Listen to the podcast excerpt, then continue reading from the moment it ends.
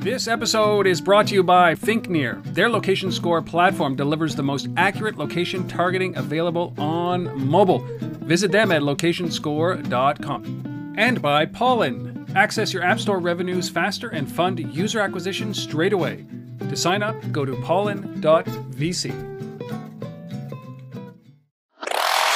Welcome to This Week in Location Based Marketing with your hosts, Rob Woodbridge and Asif Khan. It is time for This Week in Location Based Marketing. This is episode number 229. We're recording this live on Apple Watch Day, also known as April 10th, 2015. My name is Rob Woodbridge from Untether.tv, located in Ottawa, Ontario, Canada. And with me, as usual, 229 consecutive weeks looking at this mug from Toronto, Ontario. There you go. It is Asif Khan of the Location Based Marketing Association in Toronto. It's really actually getting quite nice. The weather's like turned around. It's you know it's it's going to be sunny. It's going to be a nice warm weekend, relatively speaking, for April. Uh, you know, and uh, yeah, you probably see this. This has been all say, week. see, you wait till the spring to grow a beard? No, well, my kid, my kid, like so because I'm not traveling, right? My kid said, "You're here for a whole week. You know, let it let it grow and see what happens." And so it's grow. It's coming off tomorrow because I have to go to a wedding. Um, but uh, for a week, this is what you get in a week. You know, it's it's okay. Ah, see if it's, Yeah. let it grow, let it grow. Uh, no, no, no! Don't don't No. start me on the frozen stuff. uh, Oh man, yeah, I can't stand that stuff. I had a beard once. Yeah. I, I enjoyed it. I look at pictures. I'm like, hey, it covers most of my face. I'm much more handsome when half of my face is covered. Nah. True story. True story. But I got ridiculed for it. Um, Yeah. And, and my Yeah. brother, my brother has the identity with a beard. But um, so listen, man. Let me let me know. Did you you uh, you ordered your uh, your little Apple Watch uh, doohickey dingle this morning? I did. Unfortunately, I didn't. Uh, I actually completely forgot to put it in the calendar. Uh, and then, So you know, I uh, I was working this morning, and then I realized people were talking about you know Apple Watch, and I'm like, oh crap, I got to get out there and order. So by the time I ordered, it was like ten something this morning, and now I'm not getting my Apple Watch till like the first week of June. So Uh, I did. I did what everybody uh, else did, I think, in the world, which was get up at three in the morning Eastern time, uh, midnight Pacific time. I set my alarm. Basically, just rolled out of bed, ran downstairs, reloaded the page a bunch of times, and and then it came up. But it was like three oh three. By that time, it was like four to six weeks for delivery. Like uh, you know, it, at least the site didn't go down, and, and everything was was um, was very seamless. It was an easy acquisition. It was a really really good experience. Um, and then I, I was like sitting here later on in the afternoon. I'm like, did I did I dream that or did I order it? did you actually do it? Yeah. So I had to check to make sure, and in fact, yes, it was. yeah, yeah. I- no, I it's anyhow. It- So it's it's done, and uh, you know we'll, we'll get it when we get it, as We'll they see. say. Yeah, no Yeah. kidding. Well, it, uh, it you know I was I was impressed, and I think that uh, I, it's going to uh, shatter expectations uh, around uh, around the globe about how many of these things that they sold. I'm very interested to see how many they sold, and uh, you know the the feedback. The Verge, if you haven't done this, The Verge did this amazing day in the life of an Apple Watch expose. Uh, you know they got an advanced copy, and and it's actually very well done. It gives you a great perspective of the good things and the bad things about the watch, and I'd strongly recommend you go to TheVerge.com and take a look at that because it is actually very unbiased. Um, and you know, because I've worn this for nine or ten months now, I love these things. I will never live without one.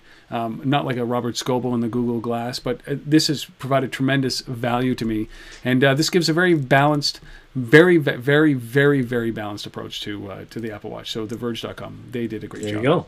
All right. So big show, uh, but before we get into our ten stories, Asif, what uh, what the heck is going on with the Location Based Marketing Association? Bunch of stuff. Uh, so starting next week, April the 16th, uh, there's an event in San Francisco uh, that uh, we're doing in partnership with a group called Beacon Week and um, and Wearable World. Um, so it's basically, as the name implies, it's it's focused on beacons and, and wearables and, and how those things are coming together. What do they Uh, do? Beacon what and wearable who? Beacon Week, yeah, and Wearable World. Uh, so these these guys are getting together. We're uh, supporting it with our San Francisco chapter, and uh, so that's April the sixteenth at the Palace of Fine Arts is the uh, the venue for that. Um, and then the uh, the following uh, week on the twenty third, the Chicago chapter uh, is uh, hosting an event. Um, so that's uh, another interesting one that you want to take a look at. Details uh, for both of those are available on the um, LBMA website on the events page. There's a lot of other events there. We've got events coming up in Australia. We have a new chapter launching in Hong Kong. Um, there's a New York uh, chapter event coming. So there's there's plenty of stuff happening, um, and uh, you know, go check it out. Ah, yes. I don't believe that I will see you in all of May, as we were discussing. That is probably correct. Yes, we will not probably be in the same area ever in that period of time. No, No. No. Well, I'm trying to coerce Asif to coming into Ottawa. So look for that mid June. If you're an Ottawa guy or gal and you want to see Asif Khan speak, maybe Ottawa, mid June. Could happen. Could happen as long as it's not past June 25th, because then everybody goes away for the summer. That's right. School is So- out. Alrighty. So we've got uh, 10 good stories, 10 great stories, I would say, uh, that is going to uh, really showcase some of the innovation that's going on in the location-based and contextual-based marketing world. We also have a great guest. This is this is good. This happened. I got called out a couple of episodes ago. Uh, I went uh, kind of on a tirade about uh, this company called One Visage or One Visage and the selfie um, uh, validation. Basically, they have a uh, um, facial recognition software that is uh, that they called they called it Selfie. And I had a uh, hard time with that, very hard time with that. And I challenged them. I said, "Come on on the show, defend yourself." And guess what?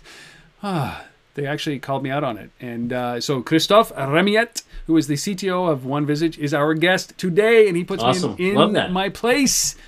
And uh, I'll tell you one thing is that we spent 20 minutes together, and I'm not going to show you the full thing on this episode. It- come back to the show notes. This is episode number 229. Go to untether.tv or go to the lbma.com, and in part of the show notes there will be a link to the actual full, full, full 20 minutes unedited conversation I had with Christoph, and we get into it a little bit, uh, not like in a sparring way, but he talks about some of the potential of this technology um, and basically the 3D um, uh, facial recognition software. And it, it's actually, I mean, I don't like the name selfie.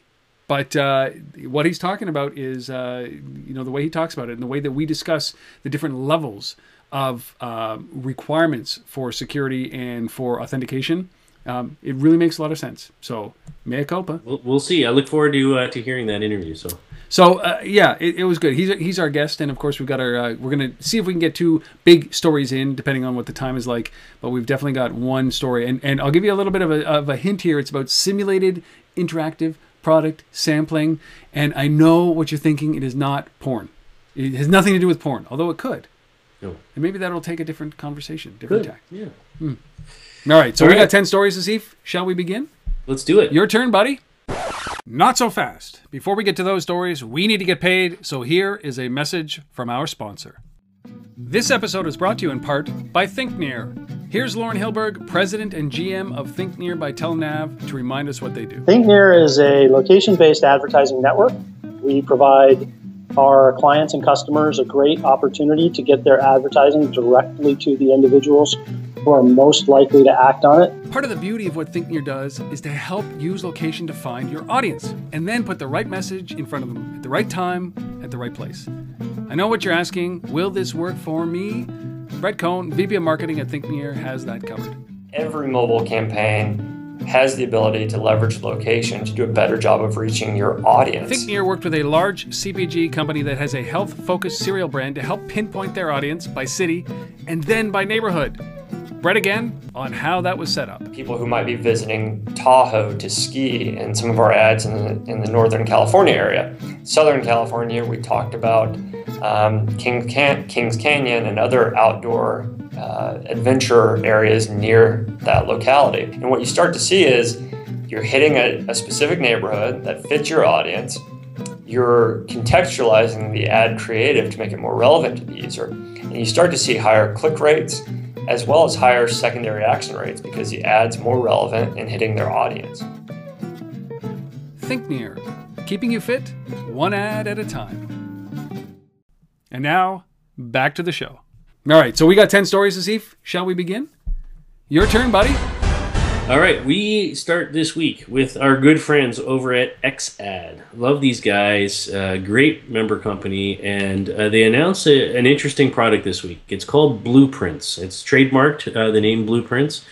Um, and basically, what they're trying to do is th- there's a problem in our industry, and that is the accuracy of location data. Um, you know, and, and, and being able to target, you know, to the to the right level that we want to target. And so what, what they've done is is is they developed a system using the physical boundaries of a business instead of its its its address, its latitude and longitude. They're looking at the actual physical boundaries of this. Uh, it could be an outline or blueprint of the outside of the physical store. Uh, instead of the street address. And and so um, you know when you rely only on street address, sometimes you, you know when you're trying to find a place, it can it can be you know feet off uh, from where it's supposed to be. It can be, you know, half a block away from where it's supposed to be in some cases um, because, you know, the, the data isn't that accurate. But, you know, when we actually look at the physical uh, layout and structure of a building and we use that as the basis for determining location, we can get very, very accurate. And so that's kind of what we're trying to, uh, what the blueprints, uh, XAD blueprint system is trying to, uh, to solve. Uh, is give media buyers and, and marketers better accuracy around location targeting and location data. And this is a big issue. It's a it's a problem. Uh, I'm going to quote a stat here uh, from um, from the press release that came out, uh, and it says that uh, seventy percent of uh, of place creation and updates. Um, you know, are, can can be automated uh, with this system now, um, and and in the U.S., 130,000 new address listings and changes are processed by the U.S. Postal Service each day. 130,000 changes to address information processed each day by the U.S. Postal Service. So you see the need for having the accuracy of this uh, of this kind of data, and to have it be based on something other than address information. You know, does that mean that uh, once this is figured out, the postal post office goes out of business? Because what else are they doing now? I don't know. They're, they're doing selfies. They're doing selfies. ah, cut it out, Asif. Yeah, that's a that's a big announcement. Uh, good for XAD. Yeah. It's good for XAD. So there's a uh, you know just as a follow on to that, there's a uh, an infographic that that uh, that they released along with this uh, this announcement of blueprints that will be available on the LBMA site under the research tab. Wow. You click there, you, you can see the uh, the infographic uh, with a bunch of other uh, of da- uh, data points there. So there you go. XAD announces blueprints. Blueprints. Well done. All right, our next story involves a, well, there's a couple of stories here around location-based services in the healthcare industry. One I, I like, kinda. The other one I kinda don't like. It's not really innovative, so I'll let you decide which one I like and which one I don't like. How's Okay. that? It's a test. The first story is about this company called MedNav. If you go to mednav.md, I love the um, the domain suffix there. Uh, mednav.md. It's a location-based mobile health app that allows you basically to do what Uber does for cabs, which is to find out uh, information about local wait times, verified reviews, and uh, book appointments with local healthcare providers. You do it through an app. It's really, uh, you, you know, no more complicated than that. You are in a spot, you need some uh, something health related, and you need an appointment somewhere, and that's what it does. So it allows you to do that from a user standpoint. From a provider standpoint, it allows you to, you know, eliminate this uh, you know the empty appointments which is which is killer especially up in here in canada. You know you don't want any idle doctors sitting around uh, because there's always such a long wait later on. You know that. If you've ever done this where you've been put on the wait list for cancellations you know that that instead of waiting six weeks to get in to see your doctor and you, you always go on the cancellation list and you you break other appointments so that you can do this. And this actually helps kind of propagate those empty appointments. So that i really really like it also allows you to push out information to your existing users because it's an app-based thing. You can actually say like I don't know, like two for one specials on teeth removal because we just went through it, or something to that extent. You know, from dentists and doctors. I'm not really sure what else you would do there, but it allows you to market and advertise directly to them. And it, you know, you can you can also get reviewed and rated by by staff or by uh, by patients. You can review and rate the doctors or whoever it is the practitioners are. So it's very much like Uber, but for the healthcare industry. I I kind of like this. I like this because I think that it, it does solve a problem. Steve, don't you think that that solves a problem? Completely agree. I mean, it, it- any any of these services that are about matching up, you know, buyers and sellers, uh, you know, from a data point of view, um, tied to location and and, and uh, you know proximity. I think, regardless of the industry, these things are valuable. Whether it's you know Airbnb or Airbytes, we talked about the other day, or in this case, medical data. We have another one coming up uh, later in the show. Um, you know, or in the music industry that Yes. you'll, you'll be talking about as well. So Yeah. yeah. And, uh, but I think that this is this is something that has long legs. I do not think that that music industry one has has legs at all. There's a reason why there's no competition in that space because guess what? it's, it's not a real business. But yeah. uh, that's a preview. But the other story is around this company called AwarePoint.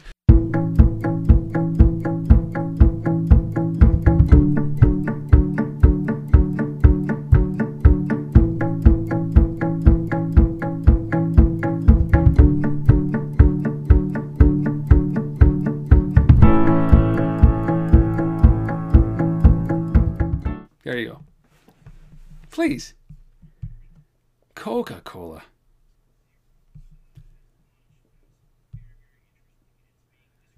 As uh, the world's first drinkable advertising, uh, creating a fun way to shell out free products to unsuspecting customers. Uh, this is in partnership with Shazam and uh, their agency uh, Ogilvy and Mather. Uh, and it started with the NCAA uh, Final Four, the men's Final Four, uh, where they launched a 26 by 36 foot uh, drinkable billboard. Um, first of its kind, never been done before. A giant billboard with a, uh, a swirling huge straw that comes out of it, spelling the world's, words "Taste It." The thing weighed 23,000 pounds, uh, and it magically appears to pour ice cold Coke Zero out of it into six drinking fountains that anyone can walk up to and sample. So now we're taking out of home advertising and we're actually making it functional where you can actually get product from it. So it's not just an ad anymore, it's actually the product is the ad. Um, you know, w- what would Marshall McLuhan say about that? Um, My mouth is watering. That's what he would say. Yeah, yeah, yeah. So it, it's uh, it's pretty interesting. You know what? What, what I'm going to do is I'm going to. Sorry, it just popped in my head. and I have to go there. So I happen to know uh, his grandson because Marshall McLuhan's from from here. I happened to uh, meet his grandson at a conference a little while ago, and and and his son uh, as well. And uh, they're both uh, they both teach advertising and are involved in, in the industry. So I'm going to get his grandson to come on here one day and talk about how he thinks about uh, advertising and contrast it with his uh, with his grandfather's views this is that uh, it's a full integrated media thing. So it's not just the out of home piece. Yes. They tied this to television. Obviously, you know, if you're watching the NCAA tournament on television um, and commercials were coming on for Coke Zero, you saw the Shazam uh, logo there. You could Shazam these things. Uh, it was synced up in, in real time with that. And what would happen is, is you know, the the app would you know capture the audio signal coming from the TV commercial. Uh, it would create this mobile call to action and then it would offer you a coupon. And what would happen on it, it, it actually sync with the tv commercial. So you know as the coke is being poured on the tv screen it's actually filling up on your mobile screen. The, the glass is filling up on your mobile screen. And then when it completes it, it uh, basically turns into a, a mobile coupon for a, a free 20 ounce bottle of, uh, of coke. That's crazy good. so i love that kind of stuff. Very well Uh, done. And uh, you know good on them for uh, for putting this together Coke, and that's part of our big story, which is what we were saying. Quite literally, the this this whole concept of this simulated interactive product sampling. yeah But I I don't know how they get the taste from the TV screen into my mouth. Not yet, eh? We're not there yet. not yet can't can't do it yet No Star Trek replicator. Yeah, there's there's there's no uh, Willy Wonka uh, making stuff like I that. just want to pull a lever. I say, you know, Yeah. Earl Grey tea, hot. Yeah. All right, that's a cool story. Coke Zero. All right, our next story. This is uh, this is an interesting one uh, that has a lot to do with an older technology uh, called RFID. This is the second time, two stories in, I'm talking about RFID twice. Uh, but this is a, a company called uh, Spoda, um, and uh, they, they worked with their agency slash pilot um, in uh, in Finland, in Helsinki, to develop a system known as the physical cookie, which is quite literally uh, RFID tags uh, around um, 15 retailers within a mall, and it's triggered by an actual key. And they've issued these 14,000 VIP keys that are distributed to mall goers that you basically, uh, you know, literally they're like fobs, they're long fobs, and they are strategically handed out to uh, 14,000 people, and then basically people keep them with them and they walk through the mall, and all that data is is actually captured. And what they're looking for predominantly is dwell time because there's no screen on these fobs. It's not reliant on any kind of smartphone or anything like that. They're looking at dwell time to see to understand patterns and flow. And maybe if you're standing inside of a store or you're in front of a window for quite some time, that's an indication that maybe you should be sent something of value to get you to come into the store.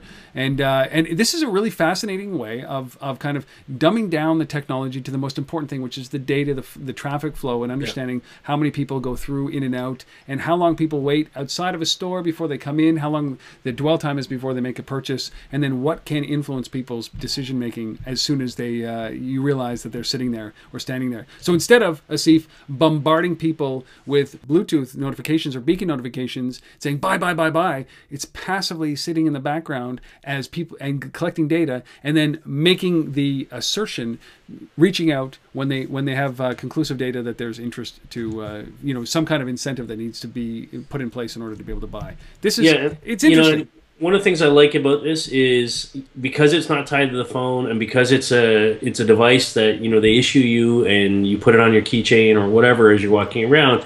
It really, you know, from a privacy point of view, th- there can't be any objections to this thing, right? Because it's you know you're choosing to put this thing on your on your on your on your keychain, knowing that you know you're contributing to the to the analytics and to the data, Yeah. uh, because you're not getting anything out of it. At least you know at, at the first time that they track you. I mean, they may use it down the road to understand you and and be able to to send you stuff, but. You know, I love I, I love that that it's uh, you know it's not it's not intrusive um, in the way that you know some of the beacon stuff is. You know, and it's fu- it's funny because you know predominantly like what what'll happen is that say you're standing in front of a screen and it's and it's followed you through the many times you've been through the mall. It could customize a display like a you know a screen for you based on your preferences. Yeah. So that's why they call it this the physical cookie side of it.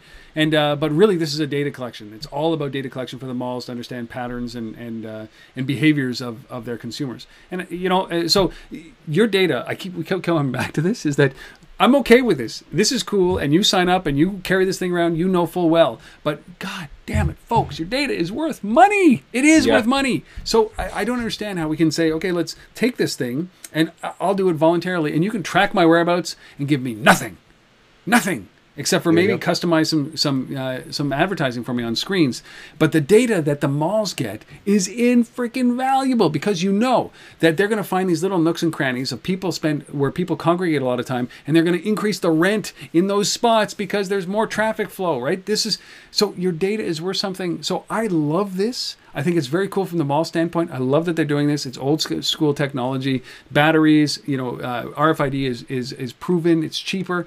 But the challenge I have with it is your data is worth something, and we can never over overshadow the fact Right. that your data is worth something, and now you're just giving it away again. People, Crazy. All right. that's all my story. That's all I got. Enough of that. All right, our fifth story. Uh, this is another great uh, one because it's a, it's a mashup of two of our, uh, of our members. This time, Freckle IoT, which is a Toronto-based uh, company, and Blue Bite.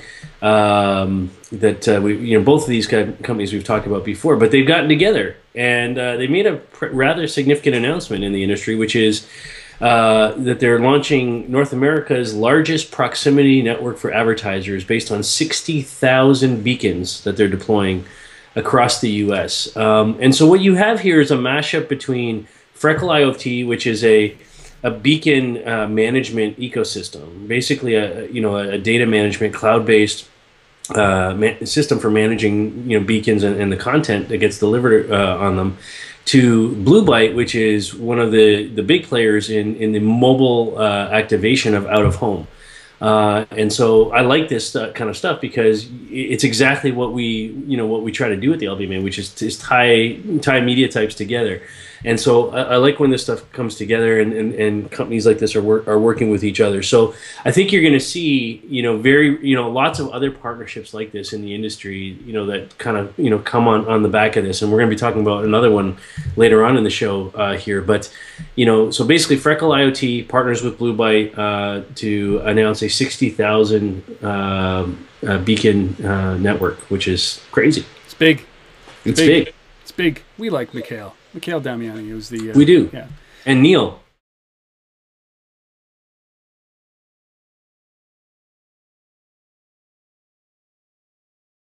Around and they're still around. yeah, and they, they, I mean the quality of their stuff is is unbelievable. It like is. I, I, I did own a couple pieces. I haven't bought anything from Patagonia in a long, long time. It was always used to like the chinchillas, right? The uh, the the sweaters that we had just all over the place, and and Yeah. uh, uh, well, and, and they do last a long time. And and to prove that, they've got I, I don't know if this is the first time they've done this, but they have basically started this uh, the Worn Wear Mobile Tour. All right, so this is literally uh, they, this started in April second, so it's, we're a couple of weeks into it right now. It started in Ventura, California, and what they're doing is they're, they've taken this kind of beat up pickup truck and refurbished the beat up pickup truck, and they put this entire sewing facility that is on the back of it. You- You'll see the pictures if you're watching this, but if not, you can just basically do a search for. Uh, I- what is it? Patagonia's pickup truck tours country on apparel mending mission. And what basically what they've done is they've refurbished this this uh, this pickup truck. They've uh, created it's a 91 Dodge Cummins fueled with biodiesel, and they're trying to show that listen, you, you, the clothes that you have, don't toss them because they're ripped or destroyed or they've got holes in them. L- fix them so that we don't have to fill uh, all this you know the world with uh, with discarded material. My material. brother got them for me as a gift. Goodwill in Nantucket or something like that back on the East Coast. I mean, they were go-to for everything, surfing, just going to the beach, kayaking. A lot of memories associated with them. To hold on to them. So the back of the truck, the camper shell, where they've got this industrial uh, sewing machine to help fix your clothes, and that's what the tour is about, is is uh, constructed from salvaged wine barrels, and it gets all its power from solar panels. So they're making a huge statement here about they don't want you to throw away your old clothes, but they also want to make sure that they're making a, a, a big impact on this. So literally, they, there's these stops across the United States. They're driving across the United States. You bring your clothes with holes, rips, tears that need mending, and they'll fix them for you there. And this is their big statement around, you know, it's made to last. And it doesn't have to be Patagonia stuff, and predominantly it won't be because the quality is so high. So if you have anything that you need that needs fixed, you can go and stop by and they'll fix it for you while you wait. And I, I, I love this idea. This is a really great, put your money where your mouth is. Um, and, and they do this, this can't be the first time they've done it, uh, but it is amazing to, to see these guys. And uh, I, I- think that the, the, the concept is great, and I think it fits very well in line with their brand, Patagonia.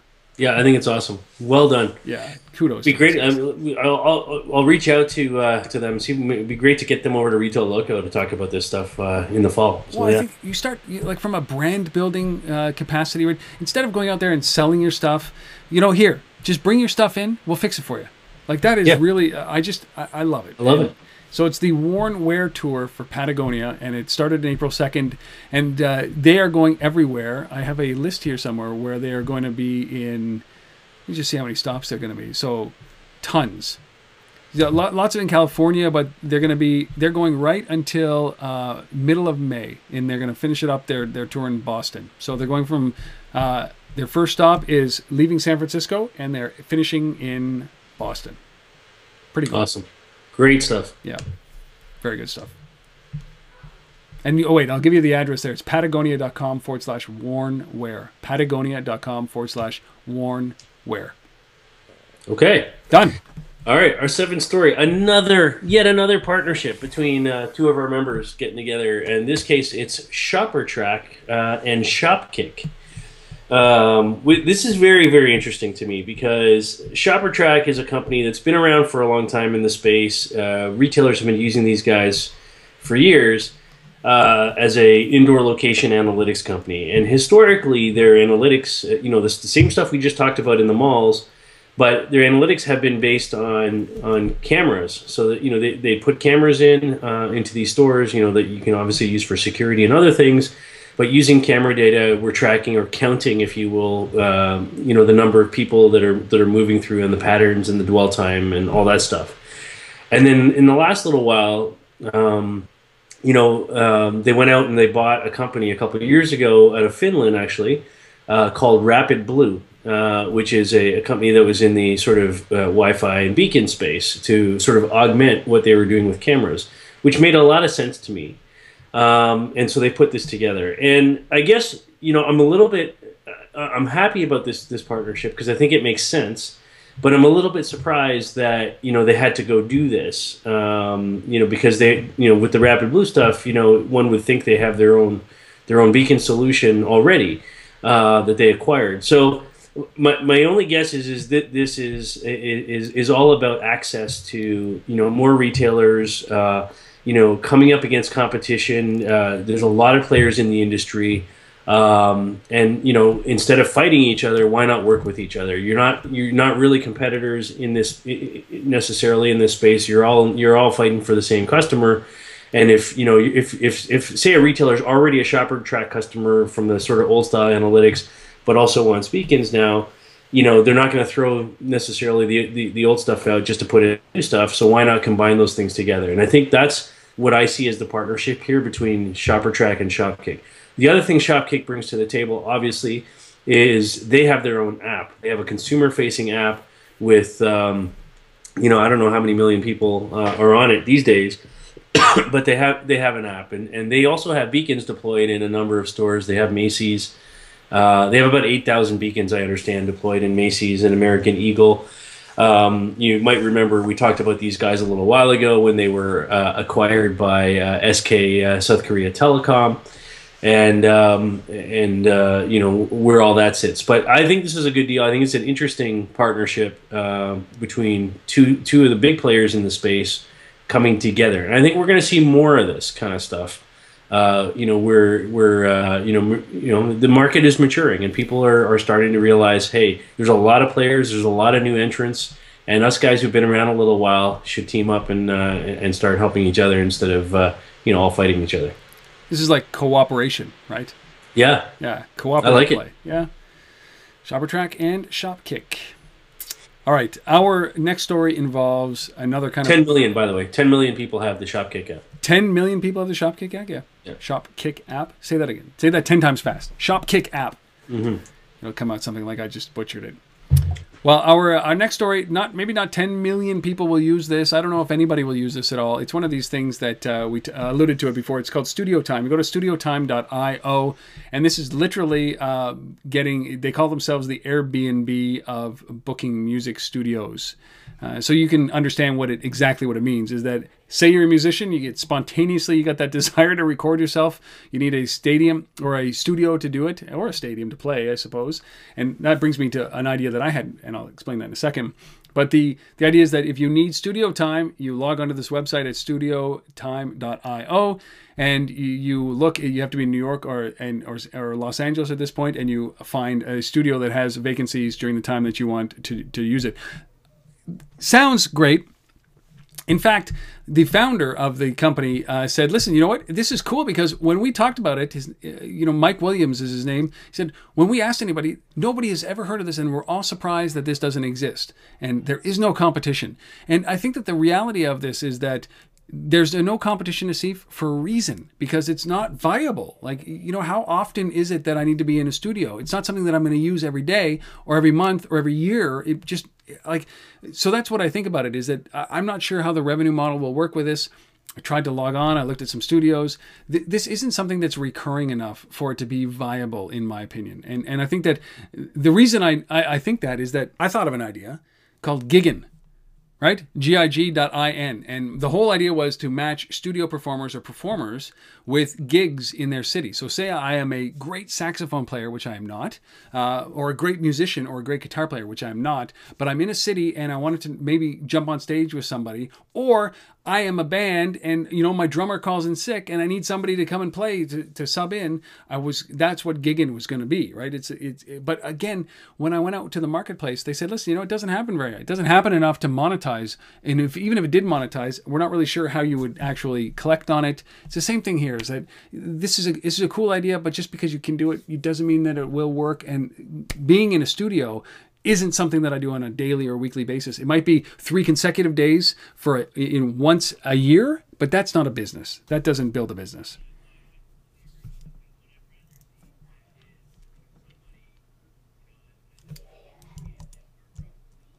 Yeah.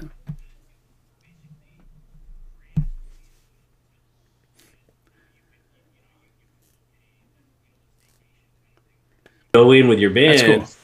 And you spend a you know two weeks staying at this hotel and and you've got studio time right um, you know something like that to me is you know much more appealing than than this and and i think you could you could build like you know a niche a niche business around that if you're you know if you're in the hotel industry or something like that but Tied to something. Yes. yeah yeah, Yeah. I, I, I, that's why it struck me is that the reason that there are no competitors is because there is no business here. And that's always the frightening thing. And it's entrepreneurship and business 101. If there are no competitors and there's nobody encroaching on this market, you are not the only one to have thought of the idea, quite frankly. It's because, guess what? It doesn't exist. You're not augmenting somebody else's service. You're not doing them a favor. You're not doing anything, right? Yeah. Um, it's not like Uber. Uber didn't exist, but the cab companies and the black car companies did, and it's an efficiency play. And this, and Airbnb, you know what? Uh, That's a, a groundbreaking uh, company simply because what they did was they they opened up your bedroom to somebody to rent, and and the infrastructure was already there. They just built thing a layer on top of it, and this this really doesn't do it. It's unfortunate, but that's why there are no competitors. Is that there's no business. Prove me freaking wrong. Prove me wrong. How's that? Prove me wrong. And I would say that if you're listening to this, Mike Williams, come on and defend it. You,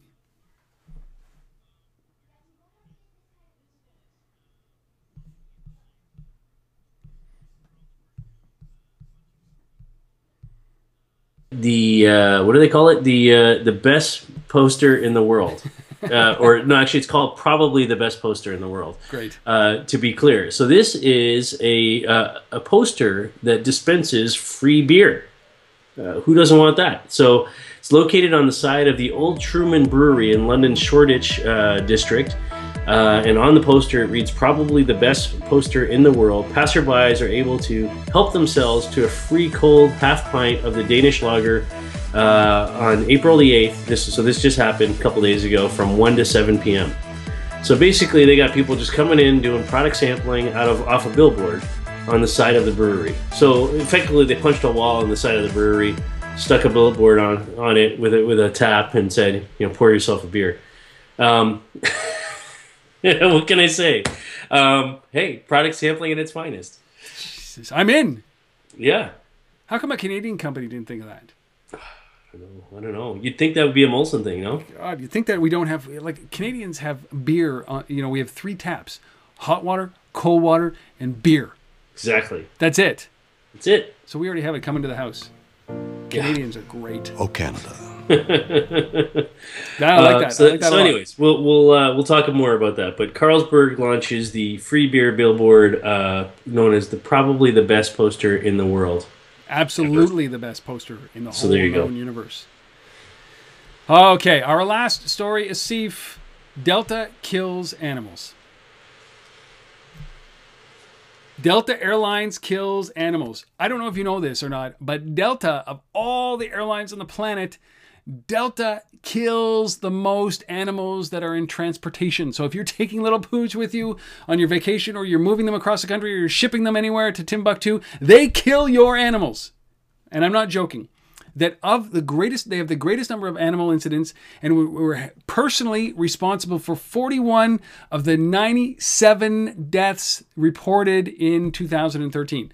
Like, are you crazy? They kill all animals. Now they say it's because they transport more of them, but if you if they're killing almost 50% of all the animals that are killed on transportation, then there is a problem and they may have a solution. I'm not sure if this is a good solution or not, but I would say the number one solution, don't send your pet with Delta.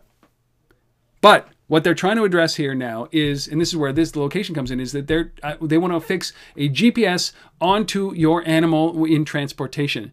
Now, this is fifty dollars per flight. It's available in ten U.S. airports across the country. It's available in Atlanta, Cincinnati, Detroit, L.A., Memphis, Tennessee, Minneapolis, St. Paul, Seattle, Salt Lake City, and Tampa. And what it does is, it, it as I said, it's a GPS chip that is attached to your animal, and it will tell you a bunch of things. It allows you to track the journey in real time. So where is your animal, uh, which is great. Like I suppose you can find out where it died. Right, because that's what Delta does. It kills your animals. But, or it can actually monitor the temperature of where your animal is, and it can actually monitor whether or not the crate or the thing that your animal is in is right side up or sideways or upside down or uh, you know but what it doesn't tell you is if your animal is dead which 50% of all deaths if i said before actually come from deltas uh, carrying your animal. So uh, it's a first of a kind technology and it was developed by sendum wireless corp. And, and as i said it's $50 per flight but it doesn't tell you if they, you can action on it. So it's one thing to know where your animal is. It's another thing to know that if it's upside down it's another thing to know that if it's frozen but it's the the big thing is like who can you send a message to to go and fix or right side up your animal. Delta still kills animals. I, you know, this is probably something that may assuage people's minds with their animals. They can track it, but my goodness, they still kill them. I don't know what to say. Delta kills animals. And I think I found the title for our for our show. Delta kills animals. It doesn't give me peace of mind to know that my, my animal is upside down flying at minus 40. no. There's a bigger problem here, folks. It, you do not need you do not need a GPS. You know, you don't. You need you need better baggage handling and more care around the animals because as I said, 41 of the 97 animal deaths, Delta. Delta kills your animals. There you go. I, can't, I can't say anything more about that one. So. Just, Delta kills animals. You go want an Yeah. animal dead? My my sister has an 18 year old cat that pees everywhere. Pees in basements on stuff. Like it's it's like it's blind. It's deaf. 18, but we take it to the vet and it's still living. It's still it's like in great shape aside from all that stuff. And uh, I'm like, I should send it on Delta. That's what I'm going to do. I'm going to send it on a trip in Delta because Delta kills animals. All right, our top We're 10 stories. now. Yeah, we're in All trouble. right.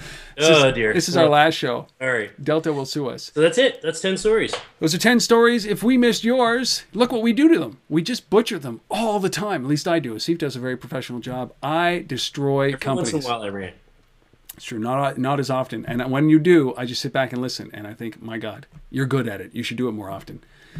Um, but if you your story, if you want your story there, just reach out, Robin on tether.tv or Asif at the lbma.com. And one of the guys that did that, Asif, one of the very guys that did that, when I went off on his company, One Visage, uh, a, a couple of uh, weeks ago, they're a Swiss-based company. They, you know, and I named him my name. I said, Christophe Remillet, if you are out there, reach out to me, prove me I'm wrong. And guess what he did? He reached out to me, and this is the result of that. And now I'm only going to show you about six or seven minutes of this episode or this interview uh, conversation that we had. The rest is going to be where you found this podcast, either uh, on the LBMA's website, lbma.com, or on tether.tv. This is episode 229. You can find the entire conversation, which is worthwhile if you are interested in, in this area to go and, and watch. But here, very quickly, is a little bit of Christophe Remillet, the CTO of One Visage. Time for our special guest this week uh, is actually a. Uh, I'm excited about this because a couple of weeks ago, from this very episode, I talked about a company, a Swiss-based company called One Visage, and uh, in particular, I, I called them out about uh, you know not only the name of the product but the product itself. It's the self, selfie authentication company. And uh, I said in that episode that I would probably never use a product that was called the Selfie Authentication Company. Um, and I talked about other biometric or ways for security and authentication, even your thumbprint or your uh, retinal scan.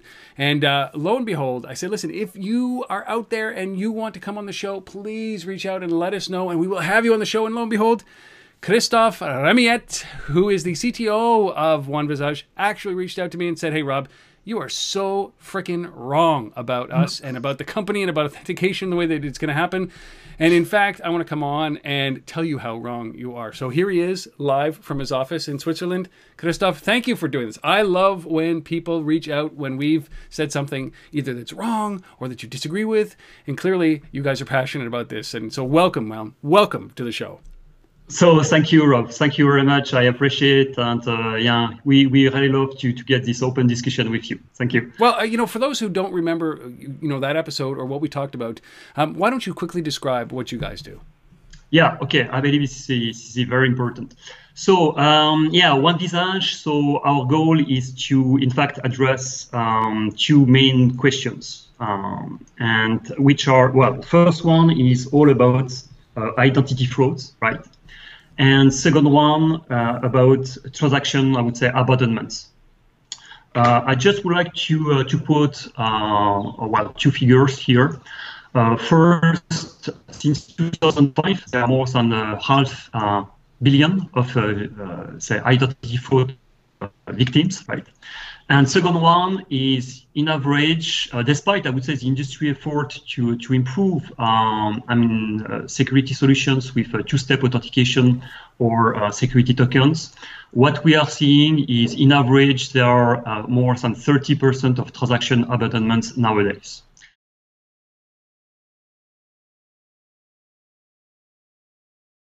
It was like that on the web. It's like that on mobile. Um, but you know, the other side of it is that there's a brand, and, and I think this was my point when we, when I talked about it with Asif was that there's a, a brand recognition, right? So when I buy from Apple, it's it's um, you know my cart abandonment rate is very low because it's I have a brand affinity with that product or with that brand, right? So, uh, but then for a, a, product that maybe I don't know or a company that I don't know that um, I'm just doing some research, there's a natural abandonment rate. So, and I, maybe I'm willing to pay with my thumb for Apple, but maybe I'm not willing to pay with my thumb for something else. Is that what we're going to get into at some point as well? Yeah, absolutely. So um, for, for we don't we don't want to position um, one visage in the or we don't want to come with a business to consumer model clearly. Right. Yeah. Um, so it means that uh, we'll establish a strategic partnership with partnership sorry with um, say banks, card issuers, right. um, payment service providers, integrators. I mean large ones. Um, and as you said before, uh, because for us it's it's really all about, say, uh, the level of confidence uh, that, you, that the end user has uh, in, in, using such technology. So at the end, if it is branded, say, in few years by Visa or MasterCard, definitively, say, the level of confidence and trust won't be the same like if it is one Visage, right? So um, this is what we are trying to achieve. And for the moment, we are really focusing on establishing those uh, initial strategic partnership with, uh, say, uh, key financial services players. And that, as I said, Christophe Remillet, the CTO of OneVisage. Go to onevisage.com. Go and find at this episode 229. Go to untether.tv and um, look it up and just watch the end of that uh, that entire conversation. Uh, you will you'll start to feel a little bit more comfortable with it, what they're doing around uh, around 3D facial recognition for payments and uh, validation and and identification. It, so. It's an interesting space, and just to add one little element to that, um, uh, not not a whole new story, but just to say that uh, Apple just last week was granted a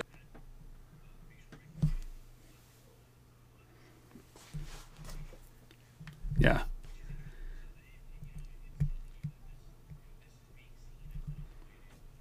engage with your device and, and as, as an authentication mechanism. Um, you know, when Apple obviously is, is is using this as a uh, you know as a method as well and going after patents in this. Apple space, did so. it, yeah. That, he should have just said that. But it, Jack Ma did it as well. There was a good demonstration of Jack Ma doing it with yeah. Alibaba that we covered on the same show, and and you know he's doing the same thing. So there's there's work there, and and the 3D model as you talk, you know, as you listen to Christophe talk about, is that you, you literally you can't just hold up a photo of me and, and access it. So the 3D, you have to move it around or move your head around enough to be able to show that it's 3D. Yep. It's not just flat. So, Christophe, I appreciate you coming on here. Now, I would love it if anybody else that we have, you know, if you got the courage, if you got the nuts, got the balls like Christophe had to come up and, and defend his idea, uh, we are always open to that. You know that. Uh, we will open up. We'll, I'll spend all the time in the world with you. Um, if you if you want to come on and do it, so uh, please, we appreciate that, and uh, thanks, Christophe, for doing that. Cool. All right. So, uh, very quickly, Asif, our last piece of business here is to talk about this whole concept of the simulated interactive product sampling. Uh, you know, simulated is the big key here because as you were describing the Coke Zero, I haven't had a Coke in 10 years, but I think about like the way that commercial played out and the pouring of the Coke. That's the, the it's so iconic, right? You, for some reason, it's like Pavlov, my dog, my dog, my mouth waters. My dog is dead because of Delta. My mouth waters because of Coke right? And the same thing with the Carlsberg, uh, the free beer billboard. What what what happens here? Because companies need to uh, need to approach it the same way that these two uh, behemoths are doing when it comes to interactivity. This is this is something that every company can do, but they're not, and I don't, don't understand. I don't understand why. Yeah, not. well, I mean, it, it, it comes to you know the core of how we think about location at the LBMA for me, which is this idea of blending media together and understanding. Yes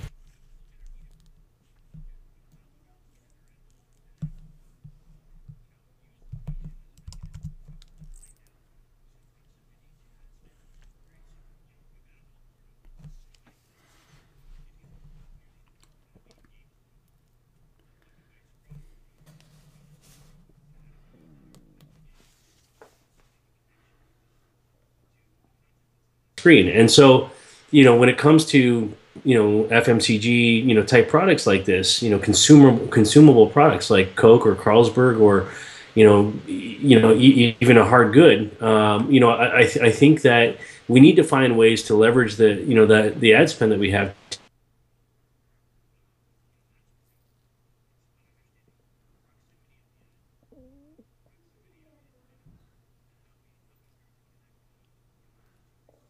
this is not a new idea, right? I mean, if we go back a few years, you know, one one of our members up in Germany, uh, this this uh, dog food company called Granata Pet. You remember might remember, those guys? Yeah, yeah. We covered these guys way back when, um, and so they created a a, a billboard.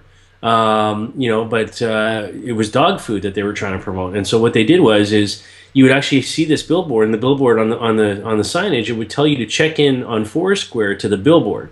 And then they built this little black box in the back that would monitor these check-ins. And so every time somebody checked into the billboard, it would send a signal back to their servers, and then the server would send a signal back to the billboard. And b- built into the billboard was this uh, dispenser of dog food, and so the dog could actually walk right up to the billboard and sample the dog food. So good. And, and and then the, the, the owner could see whether the dog liked this food or not, and you know it was a great way to get them exposed to that. So, you know, it, you know, this is we need more of this kind but of. But what stuff. happened to that? Like, so that was three, four years ago, right? When we Yeah. when those kind of things came out, and and I, well, I agree. This Spotta thing uh, is is interesting, right? When it comes to uh, you know RFID tags and tracking people and all that kind of stuff, but but it's it's still the same garbage out, right? Which is let's just change a screen. And screens to me are, are like banner ads. I ignore them Yeah. completely quite often, and and.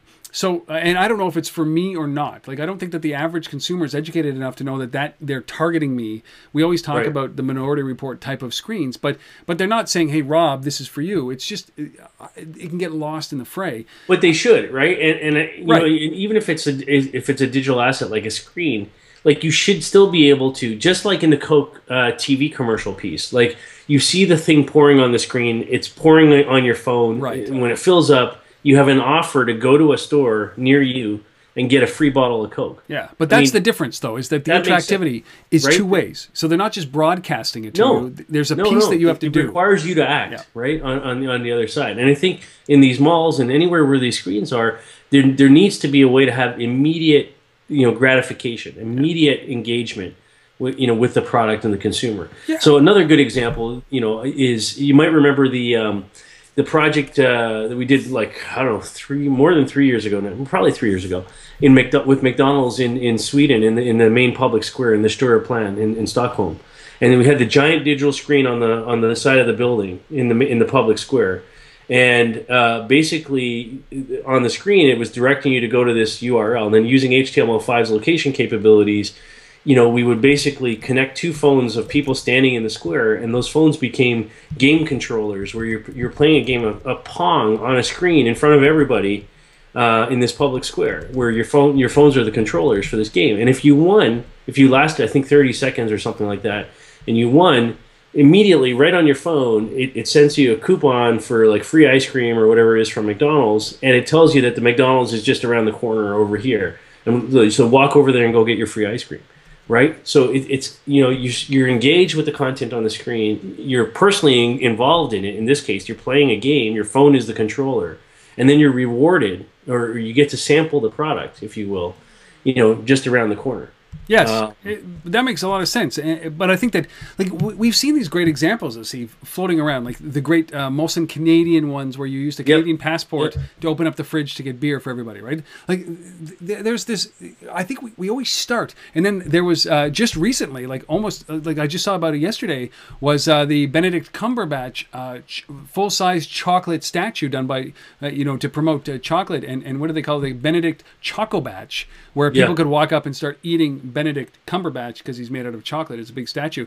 Um, but so I, I always think that we're starting down this path, which is a great path, which is exactly like the Molson Canadian commercial it, it, um, with the with the fridges.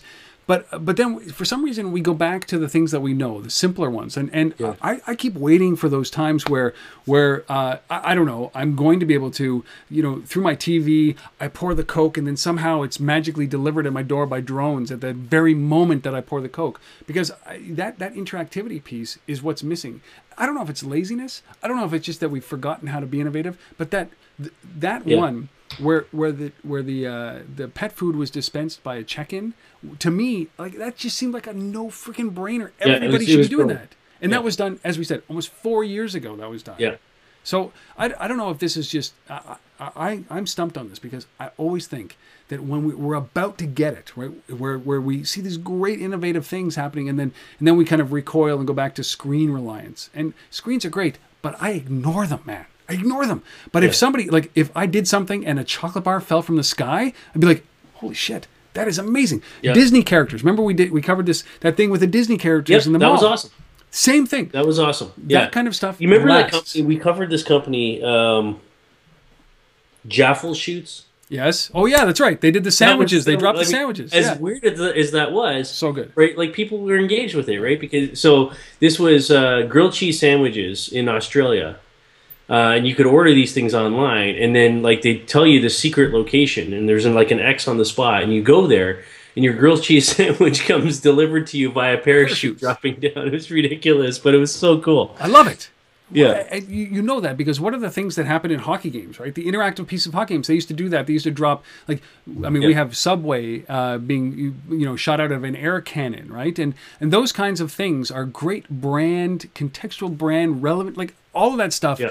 Physical. I get I get to handle something physical, and I think that that's the frustrating part here is that Yeah. we get lazy with digital. Just because we can send it to your mobile device or we can send it to a screen does not mean that it's going to leave a lasting impression on the consumer because it goes by in a flash and then it's forgotten. And I think that the examples that we've we've shown here are the ones that resonate four years after the fact. Is even I Yeah. there's not another one We just need a wearable edible banana, and we're good. that's right. that tracks your marathon. But remember, Gowalla did that, right? With uh, VaynerMedia early Yeah. on in the days around the New Jersey Nets, right? Around giving out tickets. If you checked into locations, Yes. you got tickets that were they were virtual tickets that were redeemable for real tickets to games. Whatever happened to that stuff, man? Like Yeah. uh, th- that's that's the stuff that leaves an impression, and uh, I don't see much of that floating around. That's All right. opinion. Well, we got to get on it. Boom. Anybody has good examples of that stuff, we'd always love to hear. We'll feature that stuff here because we love that stuff because it's innovative and not a lot of people are doing it, right? Big video go. games in the middle of screens, in the middle of you know, you know the red square. That kind of stuff is really cool and uh, and should be celebrated. Screens, meh, not so much. We'd love your it. thoughts. All right, episode two twenty nine, nailed screamed at, been broken down, beat up, raised to the up to the grafters, and broken down again. We'd love to hear your feedback on this show and many others. Any others, please reach out. Rob at untether.tv or Sif at thelbma.com. We will take your feedback into consideration and probably discard it right away, but we'll take it into consideration. I'm just joking. Uh, if you have any comments, reach out to us. And if you have a story that you'd like to be a part of this, please reach out to us. If you have an app that you'd like us to feature, please reach out to us. Do us a favor by helping you, helping us illuminate our audience through this way. And of course, if you want to sponsor this damn thing, we are accepting sponsorships for this podcast. It reaches 18 people, 19, because my deaf brother listens to it now as he falls asleep. He swears he does. Asif, are we going to be doing this from Toronto next week? Uh, we will. Sweet. Three weeks in a row. Yeah. number hun- 230, episode 230 next week. Thank you guys for sticking around this late in this episode. We appreciate it. We'll see you next time for This Week in Location Based Marketing. Con. Out.